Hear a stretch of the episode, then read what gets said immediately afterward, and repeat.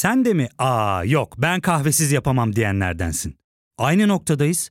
İlk ve tek kahve üyelik uygulaması Frink'le tanış. Hem bütçeni koru hem de hiç bitmeyen kahvenin tadını çıkar. Yakınlarından terapinin onlara ne kadar iyi geldiğini dinlesen de kendin için bir şeylere başlamak zor geliyor olabilir. Ya da sevdiklerine yardım etmeye istekliyken kendi ihtiyaçlarını görebilmek. Hayvel, uzman psikologlarıyla kendi ihtiyaçlarını bulmanda sana destek olacak. Terapi yolculuğuna başlamak için detaylı bilgi bölümün açıklamalarında.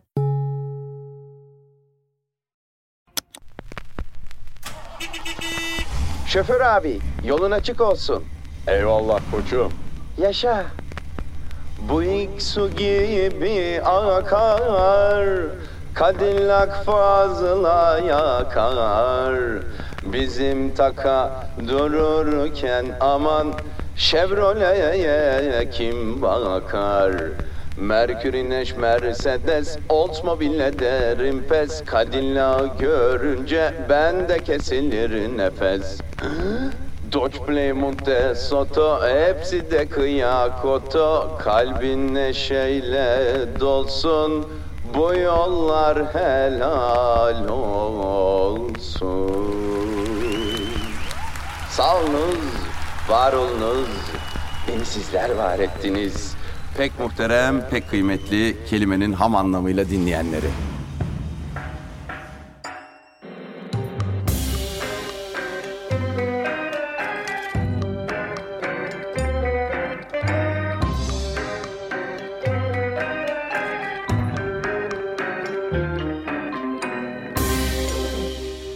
Efendim merhaba. Ben Deniz Ali İhsan Varol. Af buyurun az solist vari bir giriş yaptım ama neden? Çünkü biraz önce canını okuduğum o şarkı aslına bakarsanız sanat güneşimiz Zeki Müren'e aittir. Fark ettiyseniz içinde 11 tane otomobil markası geçiyor.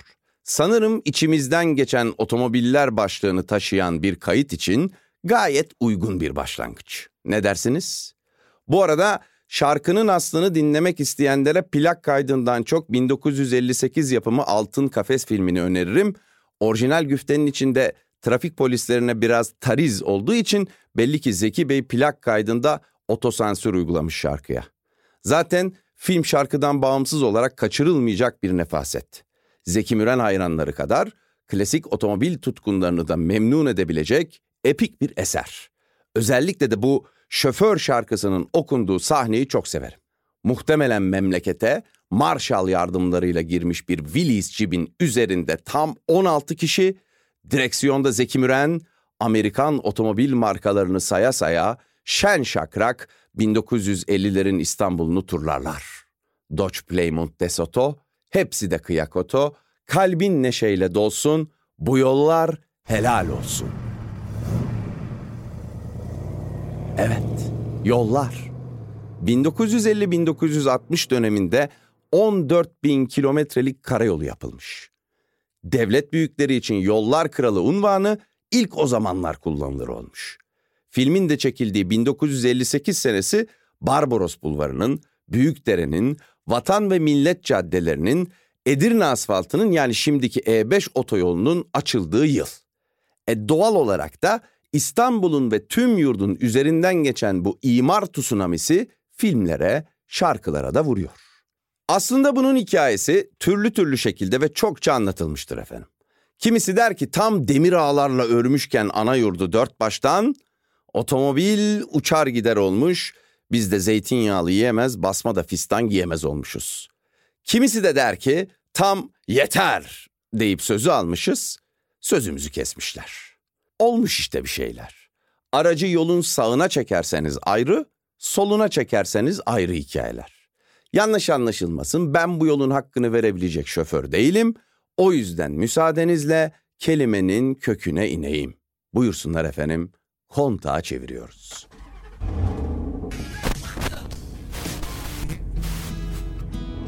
Oto, mobil. Yunanca autos yani kendi, ve Latince mobilis yani hareket eden sözcüklerinin birleştirilmesiyle oluşmuş, dilimize de Fransızcadan girmiş. Otomobil sözcüğünün kullanıldığı ilk yazılı kaynağımız Ahmet Rasim'in şehir mektupları. Yazar büyük bölümünü 1897-1899 yıllarında kaleme aldığı bu eserde otomobilden şöyle bahsediyor. Buharlı arabalar namı altında zikrolunan alatı cedidedir. Alatı cedide yani yeni aygıt. Ahmet Rasim Bey'in tüm otomobillerin buharla çalıştığını zannetmesi de gayet normal çünkü o yıllar daha Recaizade Mahmut Ekrem'in araba sevdasını yeni yazdığı yıllar.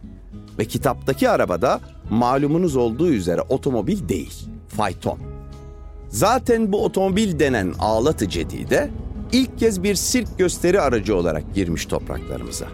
Taşıttan çok bir şov makinesi olarak döndürmüş tekerleklerini ve muhtemelen bazıları tarafından şeytan icadı olarak nitelenmiş. Oysa ki mucidi olarak kabul edilen isim Karl Benz. Alman mucit Karl Benz, ta 1885 yılında günümüz otomobillerinin ilk örneği sayılan Motorwagen'ının patentini almış ve mucidi tarafından Motorwagen olarak isimlendirilen bu araç önce Fransa'da sonra tüm Avrupa'da otomobil adıyla kabul görmüş. İyi de olmuş yani. Motorwagen nedir? Neyse ki Karl Benz de isim konusuna takılan bir insan değilmiş. Zaten dehasını tüm dünyaya yayan öncül marka ismi de hepimizin bildiği üzere Mercedes. Mercedes, Mercedes. Araba alacağız biz. Mercedes daha çok İspanyolların kullandıkları Maria de las Mercedes yani merhametli Meryem tabirinden türetilmiş bir kadın ismi. Benz, Daimler'le yaptığı ortaklık sayesinde soyadını bu kadın isminin ardına ekleyiveriyor. Elbette kurumsal anlamda. Çünkü Daimler de bu ismi küçük bir kız çocuğundan almış. Veli nimetleri ve dönemin Avusturya Nice başkonsolosu olan Emil Jelinek'in kızı Mercedes Adrienne Romana Manuela Jelinek'ten. 1897 yılında Daimler'den aldığı 23 beygirlik otomobiliyle Fransız Rivierası'nda epeyce sükse yapan Emil Jelinek, iki yıl sonra fabrikayı tekrar ziyaret eder. Ve 35 beygir gücünde o zamanlar yarış otomobili kabul edilen bir araç daha satın alır. Otomobile o yıl doğan kızı Mercedes'in ismini vererek Nice'de yapılan prestijli bir yarışa katılır ve birinci olur. Aynı zamanda başarılı bir tüccar ve girişimci olan Sayın Konsolos, bu birinciliğin ardından her tuzu kurunun, her ensesi kalının yaptığı gibi ticaretle keyfi birleştirir. Uluslararası finans piyasaları kadar aristokrat sınıf arasında da iyi tanınan Jelinek, henüz tay tay yürümekte olan otomotiv sektörüne girecektir. Hemen Daimler'e 36 adet otomobil siparişi verir. Jelinek'in siparişindeki tek koşul otomobillere kızı Mercedes'in adı verilecek. 35 beygirlik motorun pistlerdeki başkonsolosunda ticaret alemindeki başarısıyla Mercedes ismi efsaneleşir. Hemen herkes tarafından bilinir, öğrenilir. Fakat ne yazık ki bu durum ismin asıl sahibine benzer bir şans getirmez. Evet, Mercedesçiğin hayatı babasının serveti sayesinde şaşalı başlamıştır. Fakat Birinci Dünya Savaşı ile birlikte tamamen değişir. Hatta bir dönem sokaklarda yiyecek dilenmek zorunda bile kalmış Mercedes. İki evliliğinde de mutluluğu bulamamış. Müzikle ilgileniyormuş. İyi bir sopranoymuş ama o kadar da iyi değilmiş işte. Son yıllarını da kemik kanseriyle mücadele ederek geçirmiş ve daha 39 yaşındayken hayata gözlerini yummuş. Acıklı bir Poor Rich Girl hikayesi. Hakkında yazılanlara göre babasının otomobillere olan tutkusunu hiç paylaşmamış Mercedes. Muhtemelen onu kırmamak için katıldığı otomobil fuarlarındaki, yarışlardaki fotoğraflarında hep mahcup bir hali var. Bezgin ve yorgun bir ifadeyle bakıyor objektiflere ve yine muhtemelen erkeklerin bu gürültülü, yağlı, pis makinelere olan ilgisini bir türlü anlayamıyor. Oysa ki sadece erkeklerin oynadığı bir oyun değildir bu. Mercedes efsanesinde Mercedes Jelinek'ten çok daha fazla emeği geçmiş bir kadın vardır ki o da Karl Benz'in değerli eşi Bertha Benz'dir. Bir eş, bir iş ortağı olarak daha Fräuleinken çeyizini müstakbel eşi Karl'a veren, girişimde bulunması için onu teşvik eden, Kal parayı batırınca arkasında durup hem finans hem pazarlama hem de teknik konularda destek olan, motorun yalıtım tasarımını geliştiren, evlendikten sonra dönemin yasalarına göre yatırımcı olarak tüm haklarını kaybetmesine rağmen yine de şirketin kurucusu olarak rol alan, kocasına kızıp dünyanın ilk uzun mesafeli otomobil yolculuğunu yapan ve o yolculuk sırasında fren balatasını icat eden eli öpülesi, heykeli dikilesi Bertha Benz. Ki Almanlar heykelini dikmişler. Bayan Bertha tüm bunları yaparken üstüne de beş çocuk doğurmuş yetiştirmiş iyi mi? Duyun kızlar duyun. Duyun şoförüne baatler. Daha aranızda paralel parkı beceremeyenler var. Bak Berta'ya übervaltigent. Üst insan. Yalnız bir kötü huyu var kendisinin. Azıcık nazı yanlısı. Hatta pek azıcık da diyemeyiz galiba. Çünkü Adolf Hitler Almanların kurtarıcısıdır gibi beyanları olmuş hanımefendinin. Bazı propaganda çalışmalarında da bilfiil yer almış. Sonra sonra duruma uyanıp bu adam bizi felakete sürüklüyor diyerek araya mesafe koymuş ama fren balatasını icat eden birinden daha zınk bir duruş beklerdik. Diğer taraftan kadersiz Mercedes Jaline'in Yahudi olması kaderin adi bir cilvesi değildir de nedir sayın dinleyenler? Velhasılı kelam uzun lafın kısası kadınlar tarafından yaratılmıştır Mercedes'in hikayesi. Tam bu noktada yine bir kadın tarafından yaratılmış ve içinden Mercedes geçen bir hikayeye temas etmek isterim. Türk Edebiyatı'nın ilk yol romanı olarak kabul edilen Adalet Ağaoğlu'nun Fikrimin İnce Gülü şaheseri. Ballıhisar ve Münih'in en şerefsiz adamı Bayram'a sinir olduğumuz ve Bal Kız ismindeki o güzelim 350 SE'ye aşık olduğumuz muhteşem eser.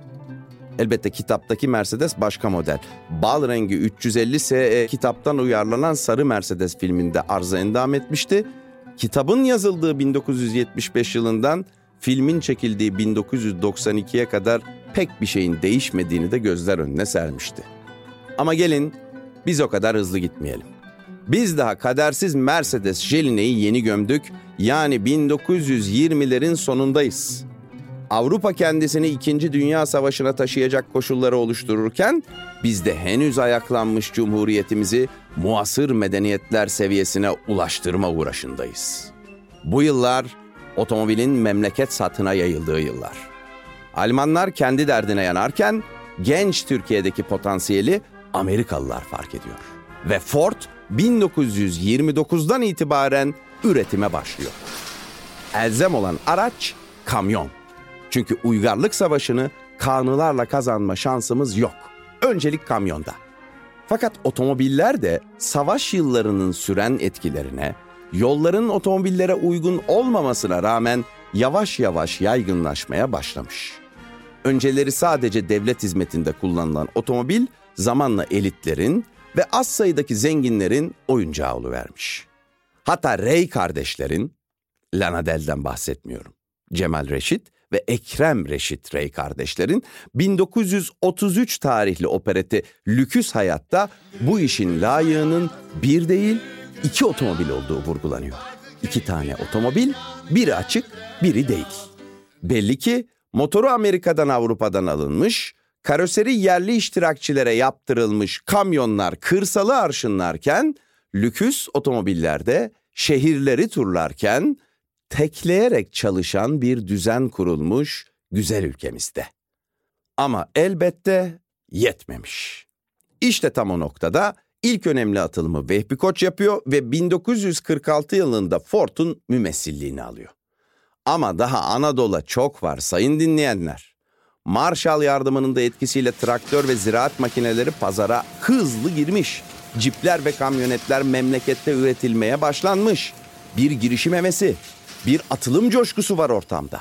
Montaj da olsa mutluyuz sanayimizle. Herkes güzel hayaller kuruyor. Hızlı ve öfkeli filmler çektiriyor o hayaller. Ortama gaz veren şarkılar yazdırıyor. Mesela arabası Plymouth, rakı içmiş olmuş tut, ben de çakırım abi, Emirgan yolunu tut. Veya daha iyi bilinen bir örnek vereyim. Taksim'de var bir durak, Durakta bir Cadillac, Cadillac'ta bir manyak, twist yapa bir dalgana bak. Aslında neşeli şeyler. Ama ilk realist romanı araba sevdası olan bir halkın hasbel kader motorize olduktan sonra aldığı hali yansıttığı için insanı biraz üzüyor. Üzülmeyelim. Hadi Cadillac demişken bir de bu Amerikan efsanesinin etimolojik hikayesini irdeleyelim. Şimdi küçük bir ara verelim. Çok bekletmeden konumuza geri dönelim. Ya fark ettin mi? Biz en çok kahveye para harcıyoruz. Yok abi, bundan sonra günde bir. Aa, sen Frink kullanmıyor musun? Nasıl yani? Yani kahvenden kısmına gerek yok. Frink'e üye olursan aylık sadece 1200 TL'ye istediğin çeşit kahveyi istediğin kadar içebilirsin. Günlük 40 TL'ye sınırsız kahve mi yani? Çok iyiymiş. Aynen. Hatta şu anda 200 TL'lik bir indirim kodu da var. E hadi hemen indirip üye ol da bu fırsatı kaçırma. Terapiye başlamak, içinden çıkamadığın döngüleri kırmak, bazı yanlış bulduğun kararlarını değiştirmek ve kendinle beraber daha huzurlu bir yaşam inşa etmek için atabileceğin en değerli adımlardan biri. Hayvel ile yoğun yaşam tempona uyum sağlayarak online terapi seanslarını takvimine göre ayarlayabilirsin. Bini aşkın uzmandan sana en uygun terapisti seçebilir, PodB10 koduyla indirimden yararlanabilirsin. Detaylı bilgi açıklamalardaki bağlantıda. Afinin Caka'nın, lüksün şatafatın dört tekerlek üstündeki adı olan Cadillac, Amerika Birleşik Devletleri'nin Motor City namıyla tanınan şehri Detroit'te doğmuştur.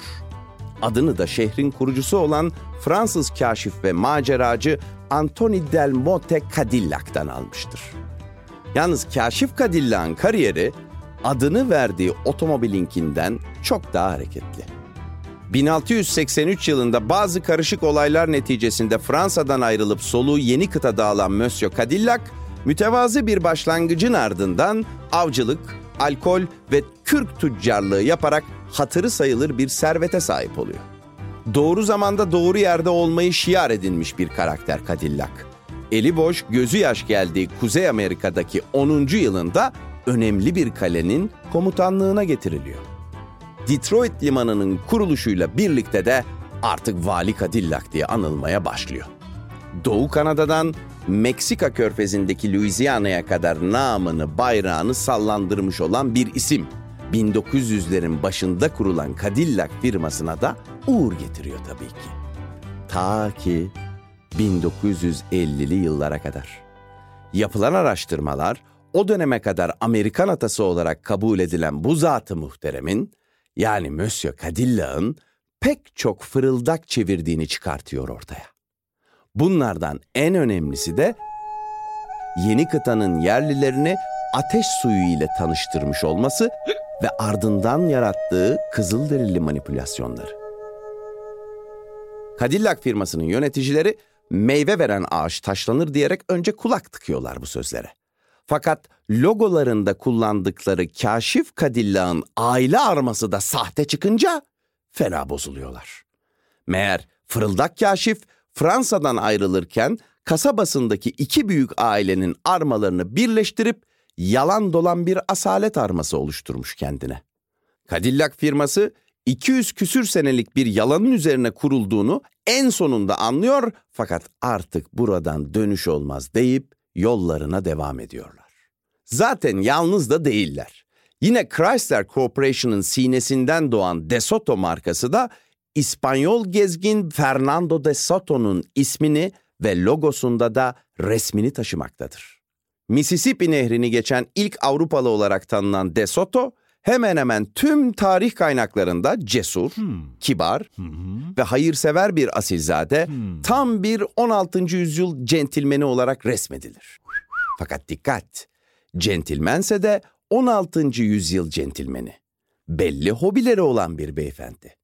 En sevdiği hobisi de kızılderili avlama sporu. Evet.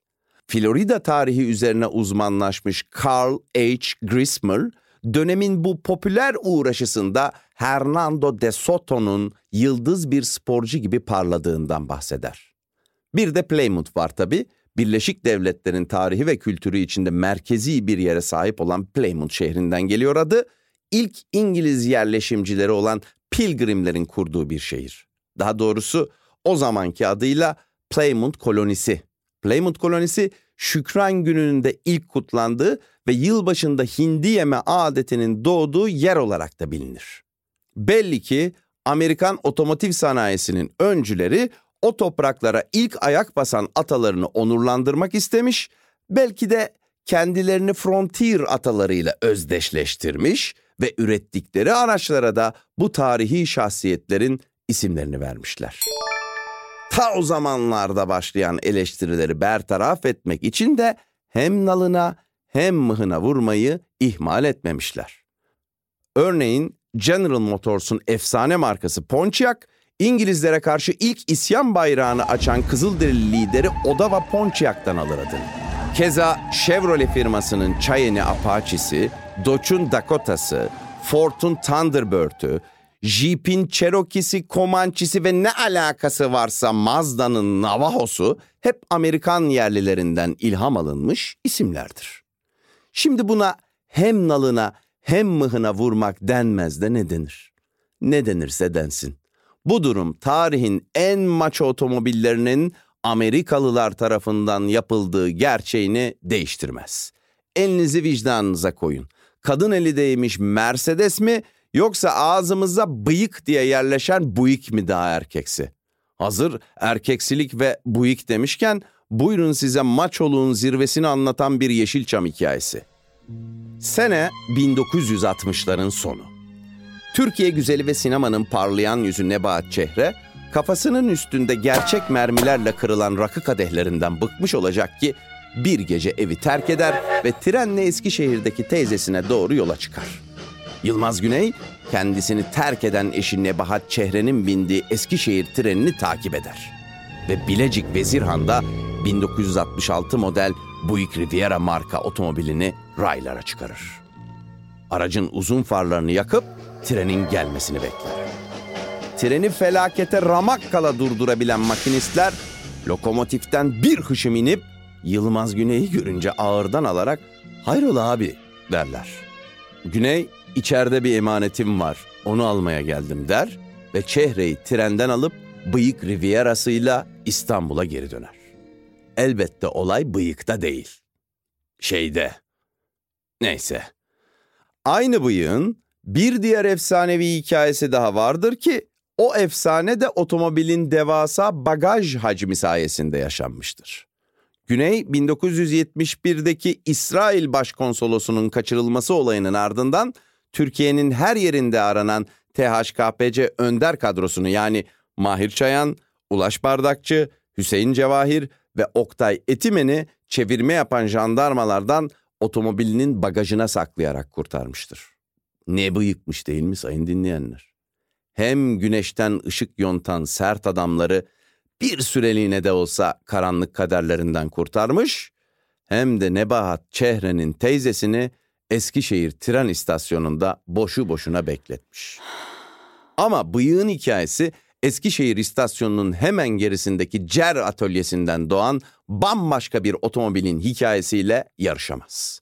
Türkiye'de tasarlanan ve üretilen ilk otomobil olan Devrim, onun hikayesine ben girmeyeyim.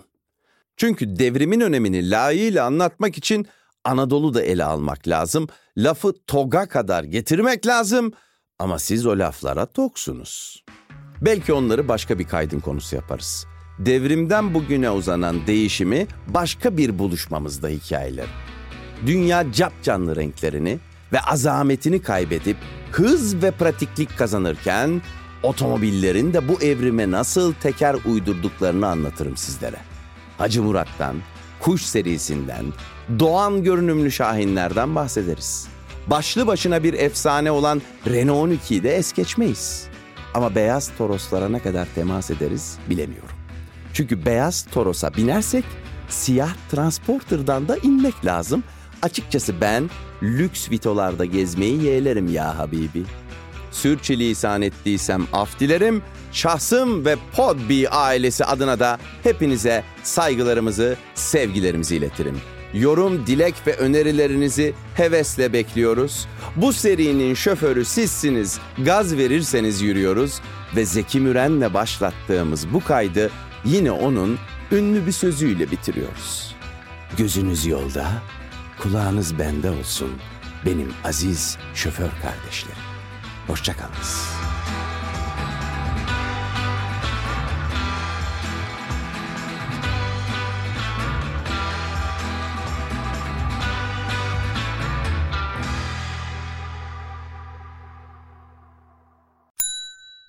İlk ve tek kahve üyelik uygulaması Frink, 46 ildeki 500'den fazla noktada seni bekliyor. Açıklamadaki kodu girerek sana özel 200 TL'lik indirimden faydalanmayı unutma. Hadi sen de Frink üyeliğini başlat, kahven hiç bitmesin. Hem bugününe hem yarınına katacaklarıyla terapi yolculuğuna ve daha iyi hissetmeye bugün Hayvel ile başla. Açıklamadaki linkten Hayvel'i indir, ücretsiz tanışma görüşmelerinin ardından bütçene uygun seans paketini seç ve terapi yolculuğuna başla.